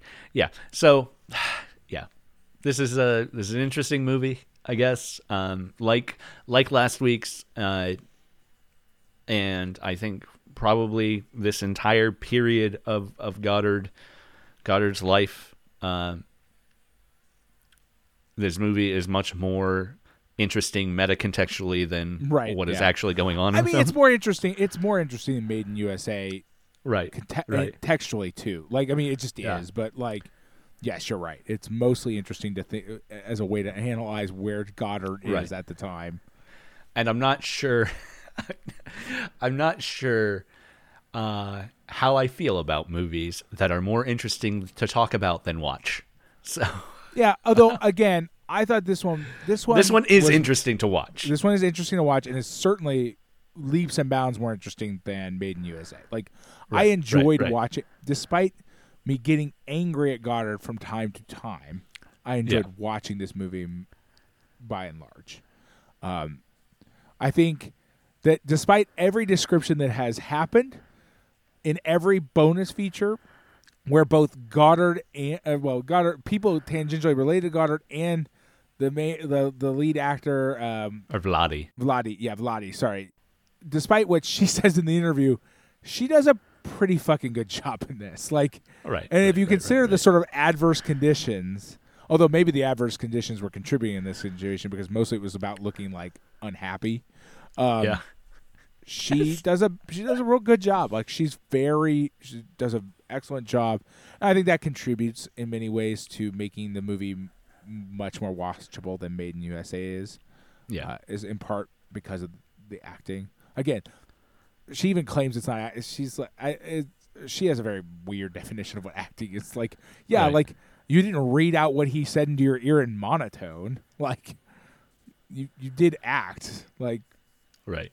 is there a difference between like reading it an hour earlier and then saying it versus like two seconds later? I don't I don't actually know. But like, you know, I'm not an expert in acting. But um yeah, I don't know. She does a really good job, and so I think that contributes a lot to making this movie very much more watchable. Because she is engaging. Like you despite the Right. fact that it's mostly about a lot of ennui and stuff, she is engaging to watch. You you watch her go around, and you're not like ever tired of spending time with her character. Um, right. So And I think it's important. You brought up in mentioning ennui again. Swing back a little bit. We don't need to talk about this, but I think it is important to point out that ennui is also uh, alienation within capitalism. absolutely, Like, that's- totally, hundred percent. experience It's is. it's even actually one step further removed than than being anti-consumerism in, in the sense of like, well, we're not even going to talk about. We have no desire to acknowledge where this is coming from. this Right, is just right, a natural right. state of being that we all Yeah, suddenly started having about sixty years ago. yeah, crazy, crazy how that Weird how that happens. Boy, sure, sure. We certainly developed. Boy, this thing suddenly showed up when we all started living in these fucking high rises and couldn't afford to pay for it, like, and had to work ourselves to death to be able to afford anything. Yeah, Huh? Strange. yeah. but yeah, you know that that life like that though is where true meaning is, though, Pat. Right? is in the 'Cause, uh, ennui. Yeah. Yeah. well- can you imagine? What a what a weird thing to do. Actually, to be like, nah, I'm not going to contextualize this. Like, in fact, I might even decide to do something that borders on, like, treating it as a like a virtue. I want to start making art where I talk about how like my alienation in capitalism is actually like maybe a good thing. Uh, Maybe it, maybe it's breeding a sort of analysis inside of myself about my place in the world. um, you've just described Wes Anderson. Boy, howdy, didn't I? I don't dislike Wes Anderson because he's twee. I dislike Anderson for his politics. Well, the uh, the title, two or three things I know about her. The I is obviously Godard. I think inarguably Godard. The her Is multiple Is- women in this movie? It's more ambiguous. Well, multiple women. Uh, Well, I just say it because multiple women do that same like talking, like addressing the camera Yeah. and like describing themselves in like three sentences. right, right, thing. right, right. Um, but also Paris. There was a Yeah. promotional promotional poster for the film offering different meanings for the her of the title. This I'm reading from Wikipedia. Each one a French feminine noun. Her, the cruelty of neo capitalism. Her, prostitution. Her, the Paris region. Her, the bathroom that 70% of the French don't have. Her, the terrible law of huge building complexes. Her, the physical side of love. Her, the life of today. Her, the war in Vietnam. Her, the modern call girl. There's three more. I can't. I can't stop now. Her, the death it. of modern beauty. Her, the circulation of ideas. Her, the Gestapo of structures. I don't even know what that last one means. Um, I feel like that's just a made up phrase that somebody just like Yeah. that. That feels like somebody shit out some nonsense and was like, "It's Yeah. good enough." Um, I I want to go back because the thing I had forgotten to talk about is part of Godard's judgmental like address of prostitution Yeah. is he gets into this he starts conflating love and sex in a really like really like like hyper traditional way Yeah. where he's like part of his moral judgment is based on the fact that love should be between people who communicate which never mind the fact that that's very clearly a commentary about his ex-wife like let's, Right. let's move on beyond that and it seems to be he is the one who is bad at communicating mr i just disappear for weeks at a time in foreign Right. countries And then come Uh, back with a present, and that's then the only way she knows where he was. Yeah, it's really that descript. Uh, it is worth noting that every time I learn more things about Godard, I go through. It's a very funny thing because I learn things that are really good about him and things that are really bad about him Right, right. simultaneously in equal measure, to the point where like I can never get any more than like like a weird state of lukewarm on him at, at Yeah. any given because like what a shitty thing to do Right. to Right. just like just take off and just like disappear and leave someone who cares about you behind for like weeks at a time. What a, what an awful awful thing. But like beyond that, he just just throughout that those inner that discussion especially starts conflating love and sex in a really like what are you like Right.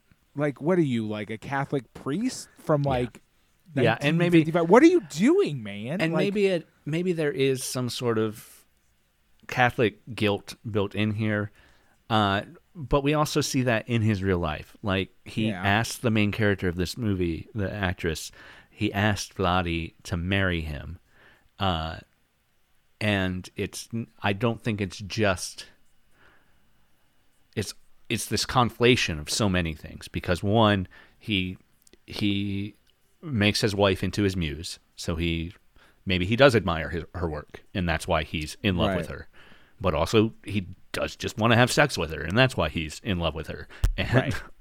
I guess it's worth noting that that when he finally he does apparently seem to stop doing this at some point. well he only has two wives officially so Right, and he's with he and his current partner is listed from 1978 till present. right right right right right So it, like, you get the impression that maybe at some point he actually grew up. You, you know what I mean? And like, and Yeah. and maybe like did some self reflection on exactly what what what's wrong with him. You you wonder, right? Because like 1978 to now is is nothing to sneeze at. Like it's an extended period of time right from from a man who at one point was willing to marry his lead actress in a movie seemingly apropos of nothing possibly for the reasons you just suggested that he doesn't feel like he can engage in like the physical act of sex without being married or in a relationship or something like that. I don't know. right. Just in, it's just interesting. It's i don't i, I don't want to get into godard's the morality of godard in that way because it's like i'm not here to fucking pass judgment about that kind of stuff but like in general i the the, the i am absolutely here to pass judgment about like with like 16 year olds this is a very very fucked up thing we're Follow- seeing a lot in, yeah. in european director male directors in general But also- running, running but with also here. with Godard's conflation of everything, uh, and his his devotion and love of movies and image, he sees a pretty woman on a on a movie screen, and yeah, she's sixteen, Uh, but it's less that he's in love with the woman and more in love with the image anyway, yeah, right? Yeah, So- no, yeah, you definitely that's definitely seems to be a problem. Like that, absolutely. It does seem like that. That could definitely be part of it. Is that Yeah. like, and, and you know it. He's, Like- he's like a- every he's not a he's he's broken in many ways. Let's be really Yeah. clear here. It's just it's just Yeah. interesting that at this point in time, he very clearly and on in like directly makes those two the same thing Right. in his right. mind and like and and passes moral judgment based on the fact that like they are doing love without love or something like that Yeah, it's like yeah. what, what okay evangelical pastor from fucking right, 90s right, or whatever right, get out of right, here right, like go right. away like Yeah. nobody wants to have nobody wants to hear what you think about that sorry Right. Right. Yeah. And, you know, that's uh it is a problem of leftist circles of the 60s too, right? Yeah. Of this of of well, how are we supposed to treat women with without Well, giving up and- on our and- patriarchy? Uh, yeah and then also especially specifically even to this day how leftist circles engage with the concept of prostitution like right. actually right, right. actual sex work because it you know again there's multiple levels of critique and thinking there and a lot of them are based on misogyny for for like legitimately so it's Yeah. you know Uh, so ultimately, um, Jean-Luc Godard, like uh, like many male leftists, and, and me among them, I'm sure, and and you probably literally right now, need to just go do the dishes. Just do the dishes. well i'm gonna go fucking pass out is what i'm gonna Yeah. do Yeah. i do the dishes every day i love it Yeah, there Find you go. very relaxing Ah, anyway, um, yeah, share the share the work. Um, yeah. Anyway, dishes are great Yeah. so do two or three the dishes do other things too Yes, yes, yes, yes, yes, yes. Uh, two or three things I know about her from 1967, the first of three films that Godard released that year. We'll watch one of them, uh, the last of those three, Weekend, uh, in the far flung future of about two years from now, I think, if I did the math right, if I'm remembering the numbers I don't correctly. know. Two years from now sounds very Impossibly long. Yes. Yeah. Uh, Despite the fact that we've been doing this, as far as I can tell, if I check my watch here, forever. Yes, yes, forever. Uh, anyway, uh, next week will be our annual holiday episode. So uh, we look forward to that. We won't give away what movie it is yet. Uh, you'll find out when the rest of the world finds out. So we will uh, we'll watch a holiday movie next week and have fun with some friends and invite invite your family around and warm yourself with our annual holiday episode. Uh, if you're into that sort of thing. Warm your hands by the fire of a Yes. holiday. Burn it. Use it for warmth. right, right, right. Uh, print out the MP3 and burn it. It's just, it'll just like fucking turn it into like a base sixty four like code and like it's like It fucking would- thousands be- of pages. it would be long enough to sustain a nice fire. So- Yeah, I mean, I'm worried that about how many resources you expended personally on Right. trying to, to achieve what's probably better achieved with other methods. But yeah, I'm not saying it would be efficient. I'm just saying it would happen. it just happen. saying we should do it. yes. For Have for you art, considered trying it? just for the art of having done it. Thank you so much for listening. I am as always the Adam Glass. With me as always John Patrick Oatari Dorgan, and we'll see you next time.